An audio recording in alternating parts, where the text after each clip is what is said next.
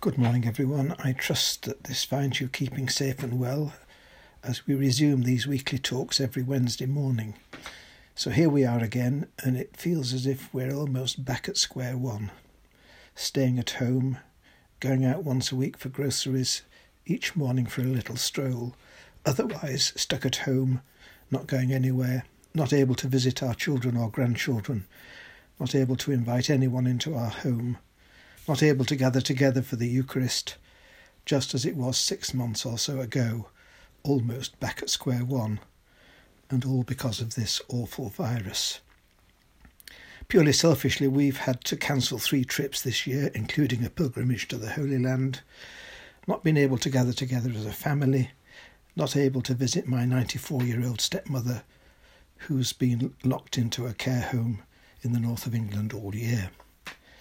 Nevertheless, we've been pretty fortunate, and you've all had your own particular deprivations to contend with over these recent months. I have to say that I hate this coronavirus. I hate it because so many people have died. I hate it even more because so many people have died alone, unable to hold the hand of a loved one. I hate it because our wonderful health service has been stretched to the limit once and now it's happening all over again. I hate it because so many people are bereaved and weren't allowed to sit next to one of their family at a funeral, let alone embrace each other and give each other a hug. I hate it because weddings and baptisms and ordinations have been postponed, or at least have gone ahead without those people who were meant to be there. I hate it because children's schooling has been so badly disrupted and I hate it because too many people have been so ill, crying out in pain, isolated, lonely, fearful, and depressed. I hate this virus because behind locked doors some terrible things have happened, and I hate it because the poor and the disadvantaged have been hit the hardest, and because so many have lost jobs. I hate it because it has left so many people across the world feeling hopeless and helpless as if life itself has been taken away from us. I hate it, and yet I reluctantly acknowledge that because of the virus we have had to learn some hard lessons about ourselves. We've learned, for example, that we belong to one another, and that my interest is tied up with your interest, and that my life is tied up with your life. We've learned again that death is real. We've learned that progress doesn't mean living in a pain free world. We've learned that those jobs we previously thought of as rather menial, well, they are in fact vital and essential for our well being. We've learned that at the moment the best way to love one another is to keep a distance, and we've learned that love transcends all boundaries and can happily and easily jump across two metres. And in the church, despite the fact that we were deprived of the sacrament for months, and the reassurance of worshipping together with our friends Sunday by Sunday, despite all that, and somehow it's a mystery.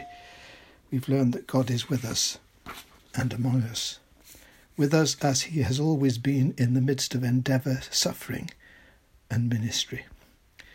We've learned that the parish church lies at the centre, and that pastoral care and all sorts of worship, both old and new, can go on, and has gone on in old and new ways.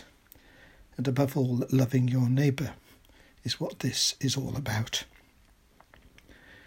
And I reluctantly acknowledge that although there's nothing, nothing good about COVID 19, good can indeed come out of it if we respect and love each other and learn how to inhabit the world differently so that the spread of the virus can be kept under control. And we, the Church of Jesus, have an opportunity to take the lead in this speaking out for the poor, making sure that the restrictions we are living by are administered fairly and work for the well being and the good of everyone, and making sure that we don't lose sight of other key things like the curse of racism, the way we inhabit the planet, and our relationships with each other within the UK and in Europe. And so, despite all this, I'm thankful I'm thankful for the faithfulness, the skill, and the hard work of all those who serve in our health and emergency services. I'm thankful for all those in public office who have had to make hard decisions, inevitably coming in for sharp criticism, but who continue to give themselves to serving us and keeping us safe. And I'm thankful, very thankful, for the witness and service of the local church, for people's generosity, creativity, and tenacity, and especially for the care of the vulnerable and the needy. So, friends, I do hate this coronavirus, but I'm also thankful for the good things that have emerged, and not least our dependence upon each other and upon God. And particularly this week for the news that came on Monday that a vaccine may de- be developed in the coming weeks and months. And all this is happening on Remembrance Day. Indeed, this early part of November is full of acts of remembrance. All Souls Day, All Saints Day, Remembrance Sunday, and Remembrance Day, all underlining the truth that good can come out of evil, that self sacrifice can and does bring freedom, that death can be the bearer of life, and that light is only truly appreciated when the darkness begins to cover us. And when we remember, remember, we bring out of the past and into the present those people whom we've loved and lost, those whom we still love but see no longer and those to whom we owe so much and cannot thank enough.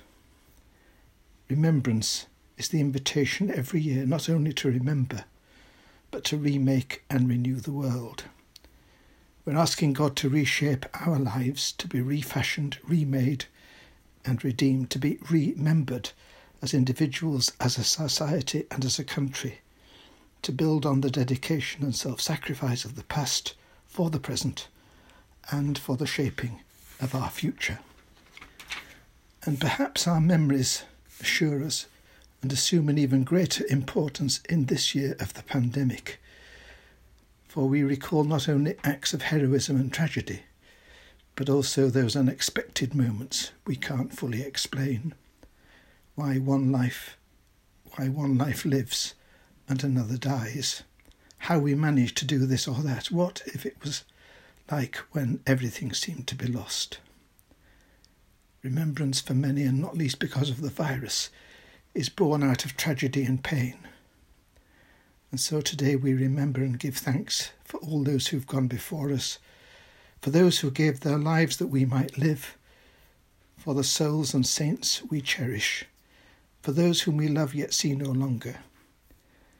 And in dwelling on the generosity and the goodness of God, we remember that we are loved by the God who remembers each and every one of us and all the hairs of our head, and who looks upon us with love and gratitude for the love and for the service we render to each other.